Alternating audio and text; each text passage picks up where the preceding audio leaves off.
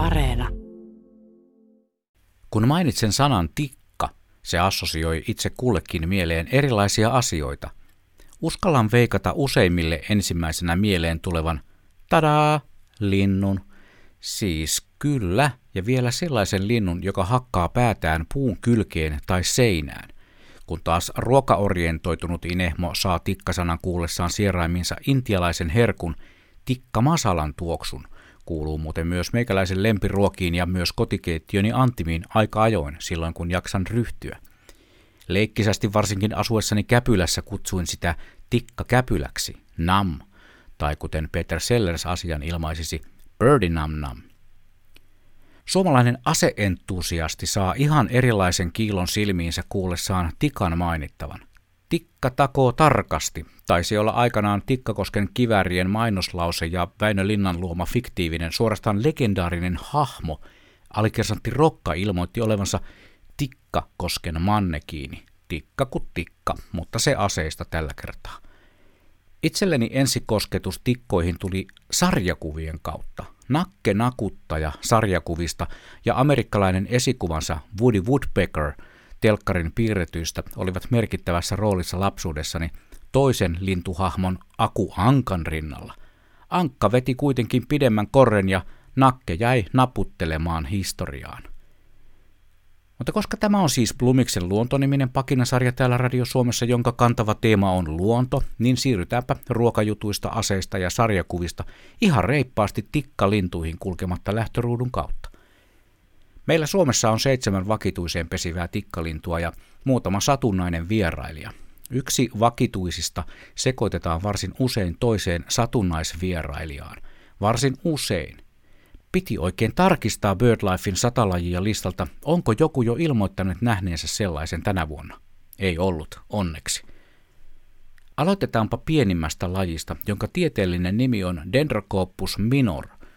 Se tulee kreikan sanoista dendron, eli puu, ja kopos, eli iskeä, ja lisättynä vielä minor, joka tarkoittaa pienempää, eli siis pienempi puun iskiä. No, sehän meillä luonnollisesti kantaa nimeä pikkutikka. Ja sellainenhän se veijari onkin, pikkuinen. Vähätikaksi kutsuivat ennen vanhaan tätä koko lailla punatulkun kokoista tikkaa. Yleisimmin suomalaisesta luonnosta tavattava tikkalaji on ikään kuin pikkutikan isoveli tai sisko – Dendrocoppus major, eli isompi puun iskiä. Ja onhan se totta vie pikkutikkaa isompi, selvästikin. Jos pikkutikka on kooltaan 15 sentin luokkaa, niin käpäri on 10 senttiä kookkaampi. Hauska seurattava ja varsin usein sen touhuja pääsee havainnoimaan, kun lintu ei ole kovin arkajalkakaan. Käpytikan koputtelu ja pärryytys se kuuluu kauas. Mainio seura lintu, joita näkee usein ja melkein joka paikassa – Kymmeniä vuosia sitten, 80-luvulla, haaveilin näkeväni mystisen valkoselkätikan. No eihän se mikään mystinen ole, oli vaan tuohon aikaan erittäin harvinainen. Kuljeskelin eteläsavolaisissa metsissä ja Saimaan saarissa näkemättä vilaustakaan valkoselästä. Nyttemmin kanta on vahvistunut, valkkareita on vaeltanut eteläiseen Suomeen ja vaikka tänään halutessani voin kävellä kotoani alueelle, jossa valkoselkätikka todella usein liikuskelee. Kaunis lintu, jonka erottaa edellä mainitusta käpytikasta nimensä mukaisesta valkoisesta selästä. Itselläni harvinaisin tikkalaji on käenpiika, laji, jota monet eivät edes tikkoihin osaa yhdistää. Käenpiika on vähän pikkutikkaa kookkaampi ja suojavärinsä ansiosta piiloutuu erinomaisesti ympäristöön. Jos kuulet luonnossa yksitoikkoisen, pingottuneen, valittavan piipityksen, niin kyseessä saattaa olla nimenomaan käenpiika, eikä mielensä pahoittanut someihminen.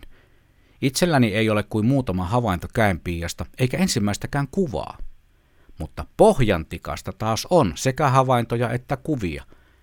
Vanhan kuusivaltaisen metsän tai paloaukion maisemista, jos nyt jommankumman vielä onnistuu maastamme löytämään, voi onnekas luontoinehmo havaita tämän lajin.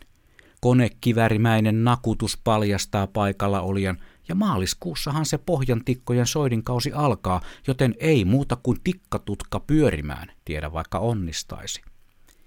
Sitten se tikka, joka usein sekoitetaan siihen satunnaisvierailijaan. Harmaa päätikka. Nimensä mukaisesti tällä tikalla on harmaa pää, mutta koska sillä on myös selkeän vihreä selkämys, se sekoitetaan usein vihertikkaan, joka taas on suurharvinaisuus Suomessa. Eli jos näet vihreäselkäisen tikkalinnun, älä hypi riemusta, vaan tarkista vielä kerran, oliko kyseessä harmaa päätikka vai olitko oikeasti niin onnekas, että näit vihertikan. Vihertikka on vähän kookkaampi kuin harmaapäinen serkkunsa, mutta sillä ei ole harmaata päässä. Yksinkertaista, eikö totta? Ja se kookkain suomalaisesta luonnosta löytyvä tikkalajimme on myös helpoin tunnistaa. Sysimusta höyhenpuku kruunautuu koiraalla vahvaan punaiseen päälakeen ja naaraallakin löytyy vähän punaista takaraivolta. Ja myös ääntely, se on erinomaisen tunnistettava. Kui, kui, kui, krr, krr, krr, ja kii. Ääni laskeutumisen hetkellä ovat selkeitä merkkejä palokärjen paikallaolosta. Prr, prr, palokärki, nokassa voima ja päässä järki. Näin lorutteli Kirsi Kunnos, jonka maan mainiosta kirjoista löytyy tikka-aiheita enemmänkin, ja meilläkin niitä luetaan, koska se on mun luonto.